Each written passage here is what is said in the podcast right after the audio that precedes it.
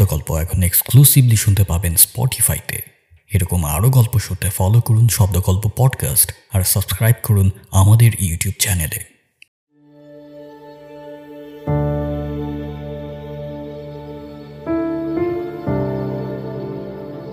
প্রিয় শ্রোতা, শব্দগল্পের এই আসরে আপনাকে স্বাগতম। আজ আমরা শুনব হুমায়ুন আহমেদের গল্প হয়েছে লেখকের নির্বাচিত ভূতের গল্প বইটি থেকে। গল্পের অডিও রূপান্তরে আমাদের কিছু জায়গায় সামান্য প্রবাহ পরিবর্তন করতে হয়েছে। আশা করব তা ক্ষমা সুন্দর দৃষ্টিতে দেখবেন। উল্লেখ্য, আজ আমাদের চ্যানেলের প্রথম গল্প পরিবেশিত হচ্ছে। গল্পের জাদুকর হুমায়ুন আহমেদের প্রয়াণ দিবসক্ষণে আমাদের প্রচেষ্টাকে উৎসর্গ করছি এই মহান লেখকের উদ্দেশ্যে। প্রিয় শ্রোতা, শুরু হচ্ছে শবযাত্রা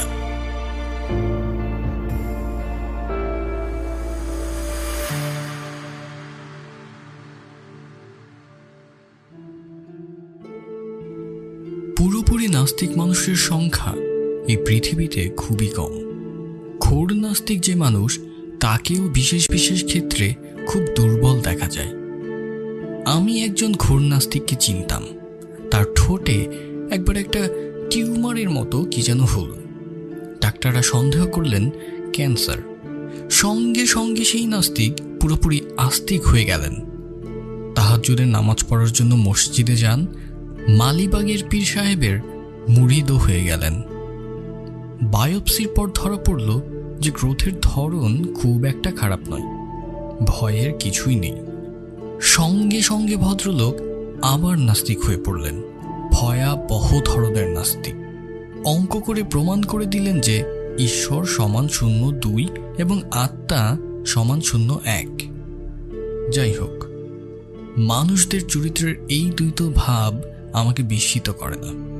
প্রচণ্ড রকম ঈশ্বর বিশ্বাসী মানুষের মধ্যেও আমি অবিশ্বাসের বীজ দেখেছি। আমার কাছে এটাই স্বাভাবিক মনে হয়। এর বাইরে কিছু দেখা মানে অস্বাভাবিক কিছু দেখা। আমি এরকম একজন অস্বাভাবিক চরিত্রের কথা এই গল্পে বলব। চরিত্রের নাম মোতালেব, কাল্পনিক নাম। বয়স পঞ্চাশ থেকে পাঁচ পঞ্চাশ। ভীষণ রোগা এবং প্রায় তাল গাছের মতো লম্বা একজন মানুষ। মাথায় কিছু অসুবিধা আছে বলেও মনে হয়। নিতান্ত অপরিচিত লোককেও এই ভদ্রলোক শীতল গলায় বলে ফেলতে পারেন। ভাই কিছু মনে করবেন না। আপনার কথা শুনে মনে হচ্ছে আপনি একজন মহামূর্খ।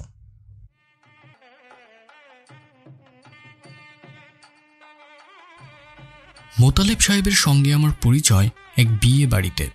সেদিন ওই বিয়ে বাড়িতে কি যেন একটা সমস্যা হয়েছে। বরপক্ষীয় এবং কোনপক্ষীয় লোকজন বিমর্ষ মুখে ছোট ছোট গ্রুপে ভাগ হয়ে গল্প করছে। আমি একটা দলের সঙ্গে জুটে গেলাম। সেখানে জনৈক অধ্যাপক বিগ ব্যাং এবং এক্সপ্যান্ডিং ইউনিভার্স সম্পর্কে কথা বলে যাচ্ছেন। ভদ্রলোক ব্ল্যাক হোল সম্পর্কে যেই কথা বলা শুরু করেছেন, তখন একটা নাটকীয় ব্যাপার ঘটল।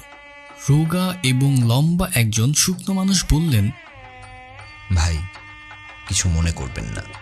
আপনি একজন মহামূর্খ। অধ্যাপক ভদ্রলোক নিজেকে সামলাতে কিছুটা সময় নিলেন। পুরোপুরি সামলাতে পারলেন না। কাপা কাপা গলায় বললেন আপনি কি আমাকে মূর্খ বললেন? জি। একটু বলবেন এই কথাটা কেন বললেন? আপনি আপনার বক্তৃতা শুরুই করেছেন ভুল তথ্য দিয়ে। বলেছেন ব্যাকগ্রাউন্ড রেডিয়েশন ধরা পড়েছে ইনফ্রারেডে। তা পড়েনি। ধরা পড়েছে মাইক্রোওয়েভে। আইনস্টাইনের জেনারেল থিওরি অফ রিলেটিভিটির একটি স্বীকার্যই হচ্ছে স্পেস এবং টাইমের জন্ম বিগ ব্যাং সিঙ্গুলারিটিতে। আপনি বললেন ভিন্ন কথা। কোনো কিছুই না জেনে একটার সঙ্গে একটা মিলিয়ে কি সব উল্টাপাল্টা বলে যাচ্ছেন? অধ্যাপক ভদ্রলোক রাগে তোতলাতে তোতলাতে বললেন আমি তো আর ইউনিভার্সিটিতে ক্লাস নিচ্ছি না। একটু এদিক ওদিক হতেই পারে। বিজ্ঞান ঠাকুরমার ঝুলি না যে যেভাবে ইচ্ছা সেভাবে বলবেন।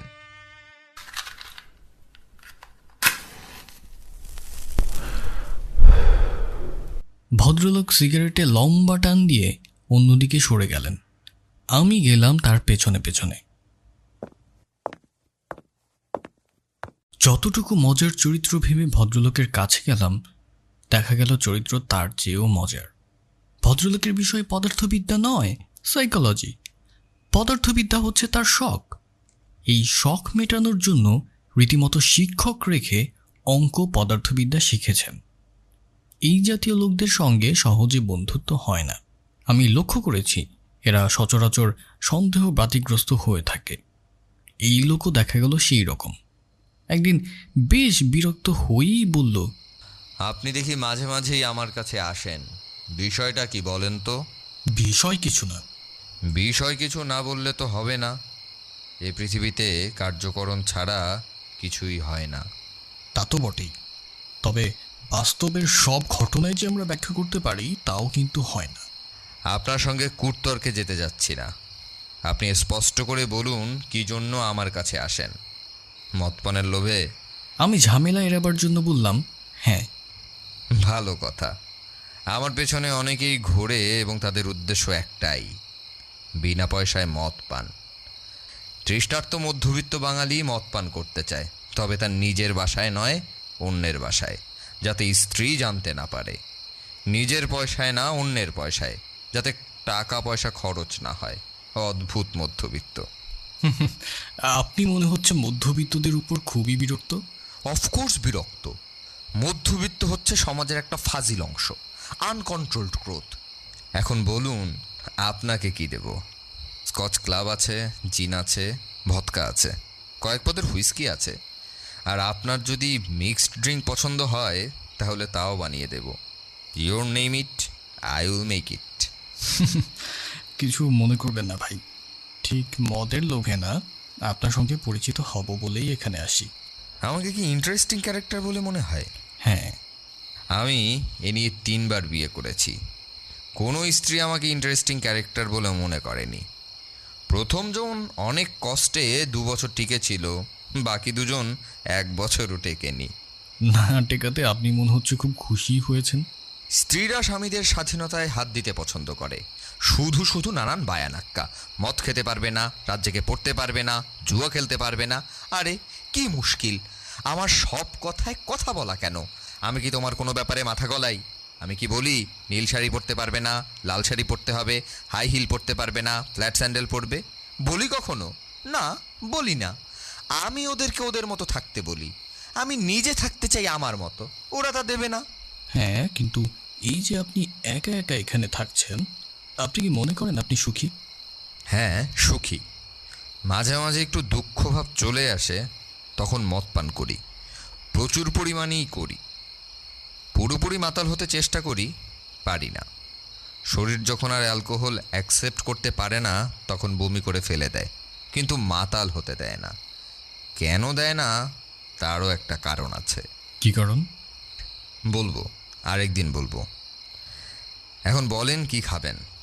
আজকের আবহাওয়াটা ব্লাডি মেরির জন্য খুবই আইডিয়াল। দেবো একটা ব্লাডি মেরি বানিয়ে। ভদ্রলোকের সঙ্গে আমার প্রায় ভালোই খাতির হলো। মাসে দু একবার তার কাছে যাই। বিচিত্র সব বিষয় নিয়ে তার সাথে কথা হয়। যেমন ঈশ্বরের অস্তিত্ব অ্যান্টিম্যাটার লাইফ আফটার ডেথ ইত্যাদি। ভদ্রলোকের নাস্তিকতা দেখার মতো। যদিও আমার মতো আরও অনেকে আসে, তবে তাদের মূল আগ্রহ জলযাত্রায়। একবার আমাদের আড্ডায় এক ভদ্রলোক একটি ব্যক্তিগত ভৌতিক অভিজ্ঞতার কথা বলছিলেন। শ্রাবণ মাসে একবার আমি গ্রামের বাড়ি যাচ্ছি। বাড়ি স্টেশন থেকে অনেকখানি দূর। স্টেশনে একটা লোক নেই। একে একেই রওনা হলাম।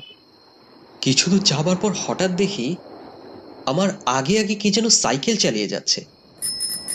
এতক্ষণ কাউকে দেখিনি তো। এখন এই সাইকেলে করে কে যাচ্ছে?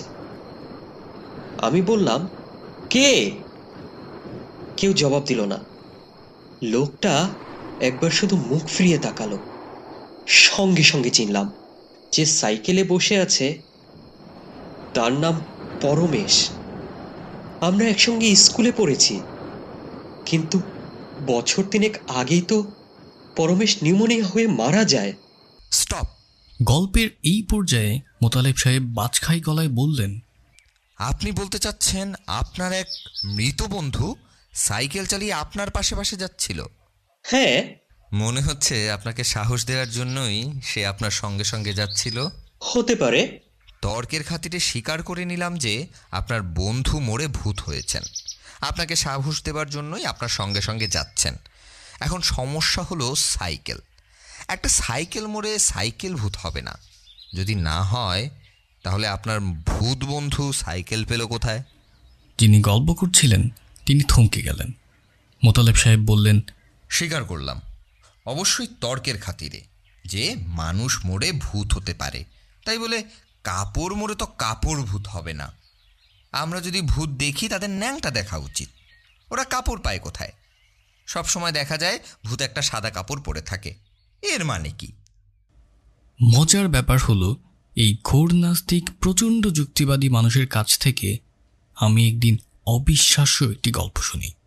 যেভাবে গল্পটি শুনেছিলাম, অবিকল সেইভাবে বলছি।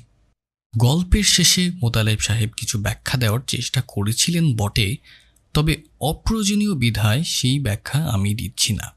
বৈশাখ মাসের এক ঝড় বৃষ্টির সন্ধ্যায় মোতালেব সাহেব তার গল্প শুরু করলেন। এই যে ভাই লেখক ইন্টারেস্টিং অভিজ্ঞতার একটা ঘটনা শুনবেন। একটা কন্ডিশনে ঘটনাটা বলতে পারি। চুপ করে শুনে যাবেন, কোনো প্রশ্ন করতে পারবেন না। এবং ঘটনাটা বিশ্বাস করতে পারবেন না। বিশ্বাস করলে কি অসুবিধা? অসুবিধা আছে। আমার মাধ্যমে কোনো অবৈজ্ঞানিক ব্যাপার প্রচার পাবে তা হয় না। আপনি যদি ধরে নেন এখন যা শুনছেন তা একটা গল্প মজার গল্প তাহলেই আপনাকে বলতে পারি। এই গল্পটা কি আমি কোথাও ব্যবহার করতে পারি? পারেন। কারণ গল্প উপন্যাসকে কেউ গুরুত্ব দেয় না। সবাই ধরেই নেয় এগুলো বানানো ব্যাপার। যাই হোক ভদ্রলোকের জবানিতে মূল গল্পে যাচ্ছি।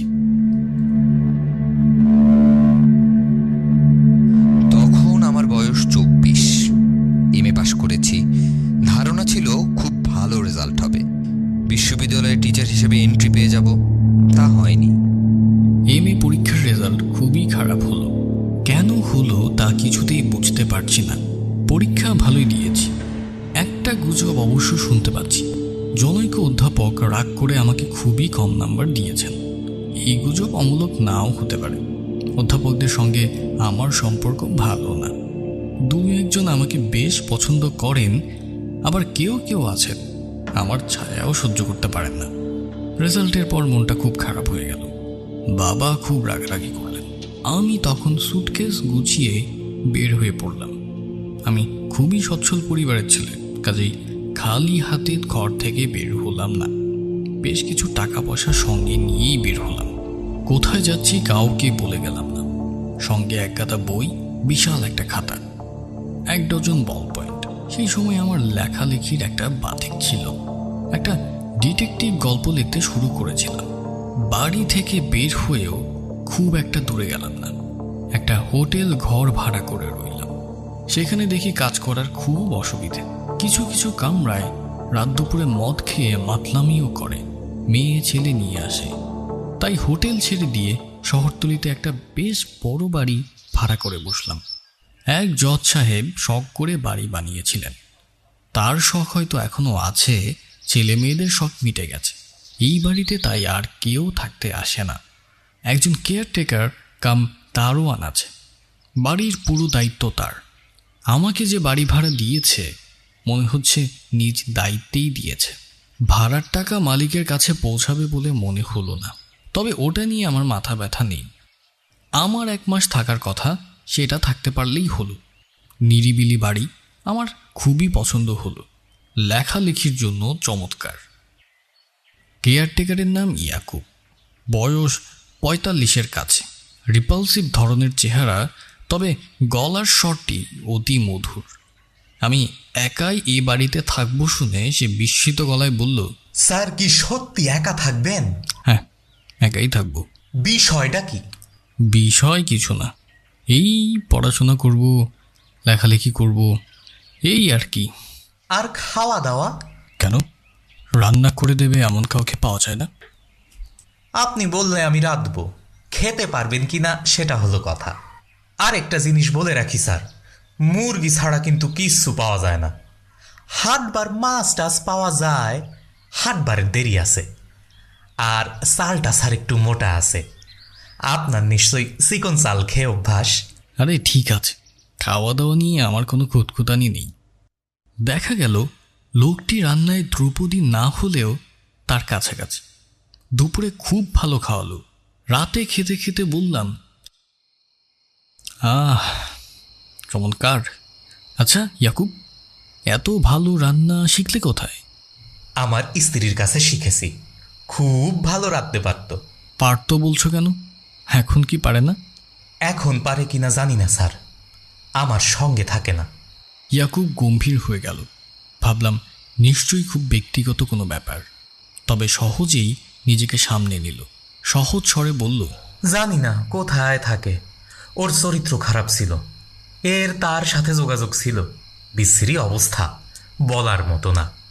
অনেক দিন দরবার করেছি কিন্তু লাভ হয় নাই। তারপর সাত বছরের দুই মেয়ে ঘরে রেখে পালিয়ে গেছে। বুঝে দেখেন কত বড় হারামি। এখন কোথায় থাকে? মোড়লগঞ্জ বাজারে নাকি দেখা গিয়েছিল। আমার কোনো আগ্রহ ছিল না। খোঁজ নেই নাই। এদের জীবনের এই জাতীয় কিচ্ছা কাহিনী শুনতে সাধারণত ভালোই লাগে। আমার লাগল না। আমাদের সবার জীবনেই একান্ত সমস্যা আছে। সেই সব কিছু নিয়ে মাথা ঘামালে চলে না। কিন্তু ইয়াকুব মনে হলো কথা বলবেই।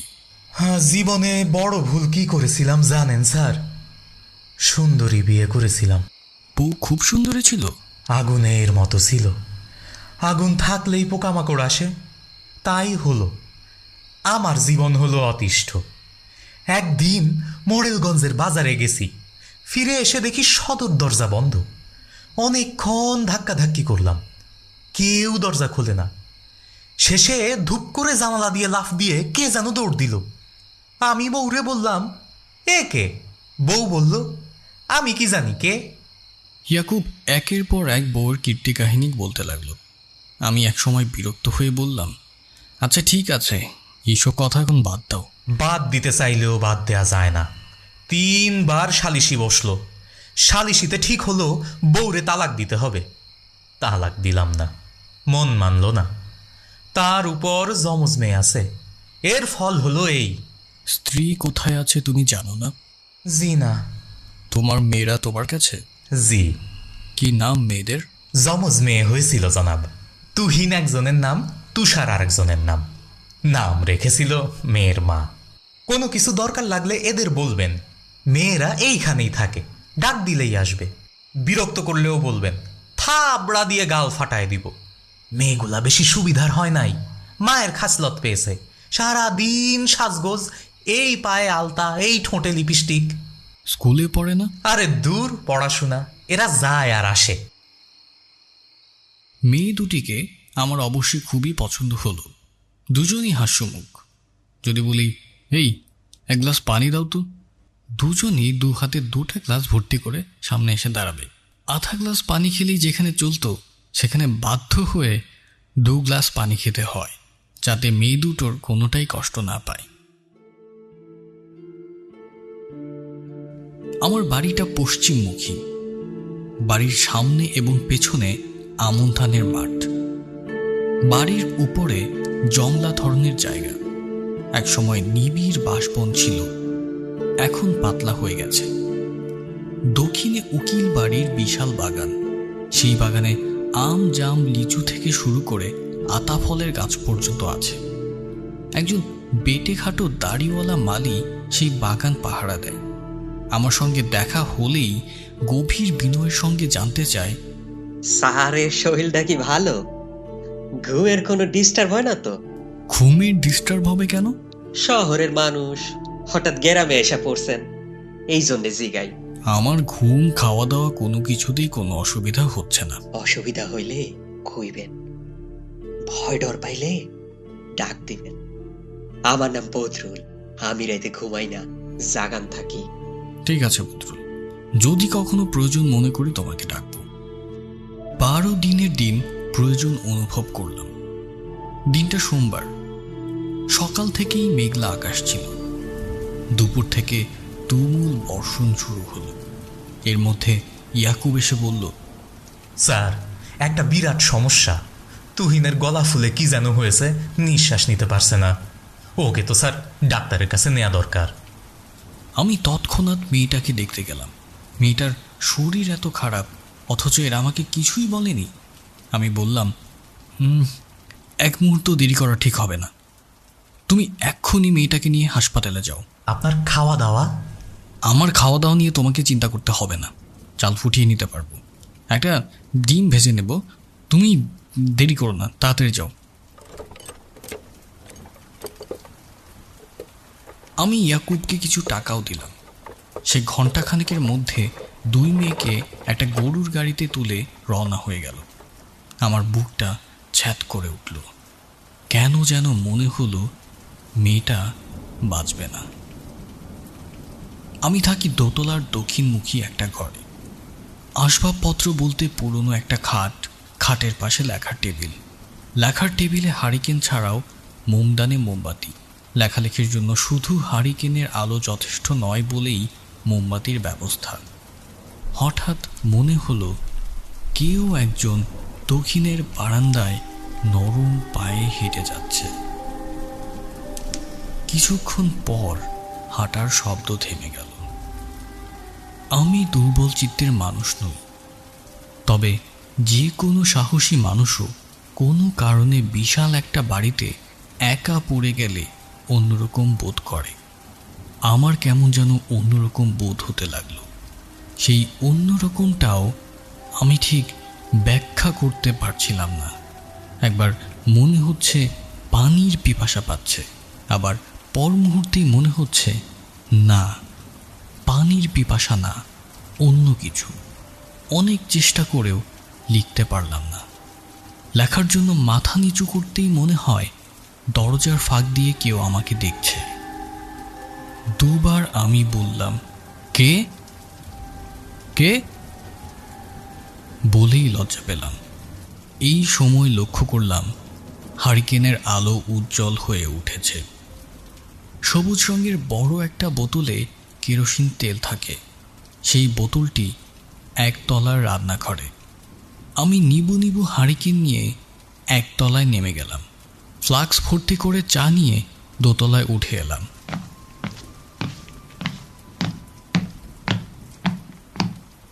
বারান্দায় পা দিতেই বুকটা ছ্যাত করে উঠল। মনে হলো সবুজ রঙের ডোরে শাড়ি পরা একটি মেয়ে যেন হঠাৎ দ্রুত সরে গেল। মেয়েটার চোখ দুটি মায়া মায়া। কিন্তু এই অন্ধকারে মেয়েটার চোখ দেখার কথা না। বৃষ্টির বেগ খুব বাড়ছে। রীতিমতো ঝড় হাওয়া বইছে। আমি আমার ঘরের আগের জায়গায় ফিরে এলাম। জানালা বন্ধ করে দিলাম। শোষ শব্দ তবুও কমল না। ঠিক তখন বজ্রপাত হল। প্রচণ্ড বজ্রপাত। শব্দ তরঙ্গের নিজস্ব একটা ধাক্কা আছে। এই ধাক্কায় মোমবাতি কিংবা হারিকেনের শিখা নিভে যায়। টেবিলের ওপর হারিকেনের আলো নিভে গেল। হঠাৎ চারদিক গাঢ় অন্ধকার। ঠিক তখন আমি পরিষ্কার শুনলাম মেইলি গলায় কেউ একজন বলছে, এই যে একটু বাইরে আসেন ভয় পাইন না। অল্প বয়স্ক মেয়ে মানুষের গলা। কে? তুমি কে? কোনো জবাব পাওয়া গেল না। মনে হলো যেন ছোট্ট করে নিঃশ্বাস ফেলল। ঘরের দরজাটা যেন সে একটু সরিয়ে দিল। আমি উঠে বারান্দায় চলে এলাম। বারান্দায় কেউ নেই। তবু যেন মনে হতে লাগল, কেউ একজন বারান্দায় দাঁড়িয়ে আছে।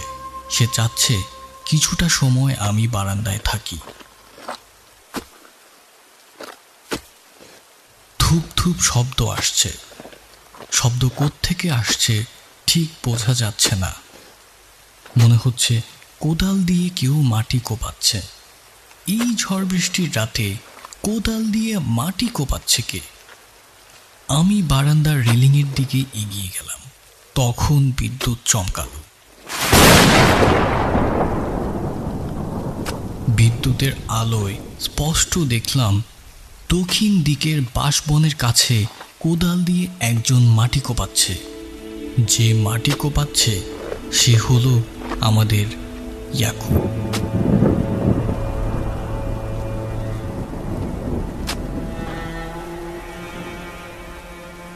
কিন্তু ইয়াকুব এখানে আসবে কেন? বিদ্যুৎ চমক দীর্ঘস্থায়ী হচ্ছে না। এক একবার বিদ্যুৎ চমকাচ্ছে, আর আমি ইয়াকুবকে দেখছি। সে খুব ব্যস্ত হয়ে মাটি কোপাচ্ছে, গভীর গর্ত করছে। সে কি কবর খুঁজছে আমি পরিষ্কার কিছুই দেখতে পারছি না।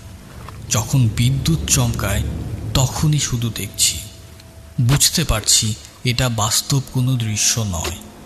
এই দৃশ্যের জন্ম আমার চেনা জানা জগতে নয়, অন্য জগতে, অন্য কোনো সময়ে। ইয়াকুবকে অতি ব্যস্ত মনে হচ্ছে, অতি দ্রুত কবর খুঁজছে।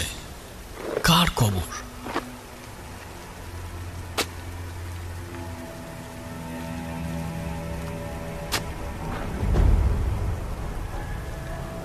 কাপড়ে মোড়া একটি মৃতদেহ পাশেই রাখা। এটা কি তার স্ত্রীর মৃতদেহ? কি আশ্চর্য! হাত পাঁচেক দূরে বাচ্চা দুটো বসে আছে। এরা এক দৃষ্টিতে মৃতদেহটির দিকে তাকিয়ে আছে। যে রূপবতী স্ত্রী পালিয়ে যাওয়ার কথা ইয়াকুব বলে, এই কি সেই মেয়ে? এই মেয়েকে সেই কি হত্যা করেছিল? কোনো এক অস্বাভাবিক উপায়ে সেই মুহূর্তটি আবার ফিরে এসেছে। আমার ইন্দ্রিয়ের অতীত কোনো একটি দৃশ্য ইন্দ্রিয় গ্রাহ্য হয়ে ধরা পড়ছে আজ আমার কাছে। যেই আমি আমার জীবনে কোনো অতি প্রাকৃতিক বিষয়কে স্থান দিইনি, আজ সেই আমি। এটা কি দেখছি?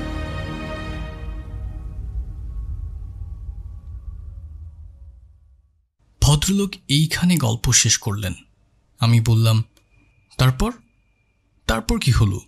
আপনাকে একটা ভয়াবহ ঘটনার কথা বলতে যাচ্ছিলাম বলা হলো। এর আর তারপর বলে কিছু নেই। আপনি এই দৃশ্যটি দেখলেন তারপর কি করলেন? আপনি হলে কি করতেন? আমি হলে কি করতাম সেটা বাদ দিন। আপনি কি করেছেন সেটা বলুন। দাঁড়ান। আরও খানিকটা অ্যালকোহল গলায় ঢেলে নেই। তা না হলে বলতে পারব না। ভদ্রলোক ঢকঢক করে অনেকখানি কাঁচা হুইস্কি গলায় ঠেলে নিলেন। দেখতে দেখতে তার চোখ রক্তবর্ণ হয়ে গেল। তিনি স্থির গলায় বললেন, আমি সেদিন যা করেছিলাম, একজন বুদ্ধিমান, যুক্তিবাদী মানুষ তাই করবে। আমি ছুটে গিয়েছিলাম সেখানে। প্রচণ্ড ভয়াবহ কোনো ঘটনার মুখোমুখি এসে দাঁড়ালে মানুষের ভয় থাকে না। এক জাতীয় অ্যানজাইম শরীরে চলে আসে। তখন প্রচুর গ্লুকোজ ভাঙতে শুরু করে। মানুষ শারীরীয় শক্তি পায়। ভয় কেটে যায়। তারপর কি দেখলেন? কি আর দেখব? কিছুই দেখলাম না। আপনি কি ভেবেছেন গিয়ে দেখব ইয়াকুব তার স্ত্রীর ডেড বডি নিয়ে বসে আছে? না তা ভাবিনি কিন্তু ন্যাচার বলুন বা ঈশ্বর বলুন বা প্রকৃতি বলুন। এরা কোনো রকম অস্বাভাবিকতা সহ্য করে না। এই জিনিসটা খেয়াল রাখবেন। কাজী, আমি কিছুই দেখলাম না।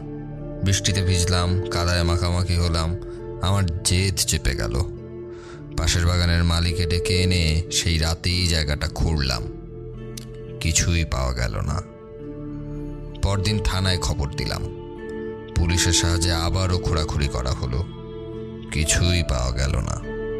সবার ধারণা হলো আমার মাথা খারাপ হয়ে গেছে। আমার বাবা খবর পেয়ে এসে আমাকে নিয়ে গেলেন। দীর্ঘদিন ডাক্তারের চিকিৎসায় থেকে সুস্থ হলাম। শুনে অবাক হবেন এই ঘটনার পর মাসখানেক আমি ঘুমোতে পারতাম না। কাহিনী কি এখানেই শেষ নাকি আরও কিছু বলবেন? না আর কিছু বলব না।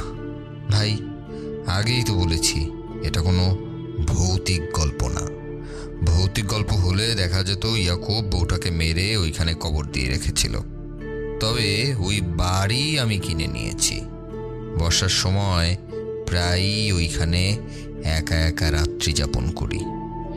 আমার দৃঢ় বিশ্বাস ওই রাতে ঘটনার অংশ বিশেষ আমি দেখেছিলাম। নিজের উপর কন্ট্রোল হারিয়ে ফেলেছিলাম বলে বাকিটা দেখতে পারিনি। কোনো একদিন হয়তো বাকিটা দেখব। ইচ্ছে করলে আপনিও আমার সঙ্গে যেতে পারেন। আপনি কি যাবেন? না আমার ভূত দেখার কোনো ইচ্ছে নেই। আচ্ছা আপনার ওই মালি ইয়াকুব না কি যেন নাম বললেন? ও কি এখনও ওই বাড়িতে আছে? হ্যাঁ আছে। সে আপনার এই ঘটনা শুনে কি বলে?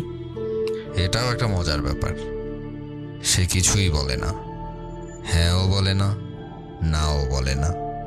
চুপ করে থাকে। ভালো কথা। এতক্ষণ যে আমাদের ড্রিঙ্কস দিয়ে গেল, কাজু বাদাম দিয়ে গেল, তার নামই ইয়াকু তাকে আমি সব সময় আমার কাছাকাছি রাখি। আপনি কি তার সঙ্গে কথা বলবেন? ইয়াকুব? এই ইয়াকুব।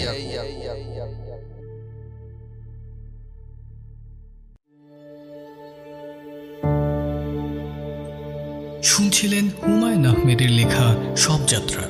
গল্প পাঠে ইয়াসির ইউনুস, রাকিবুল ইকবাল জিসান, জিহাদ আল মেহেদি, হাসান হায়দার শুভ এবং Kamrun Nahar Munni. Mixing, sound design, আবহ এবং পরিচালনায় আমি ইয়াসির ইউনুস। বিশেষ কৃতজ্ঞতায় আলী আসমান ও ইশতিয়াক ইউনুস। উল্লেখ্য, এটি আমাদের চ্যানেলের প্রথম গল্প।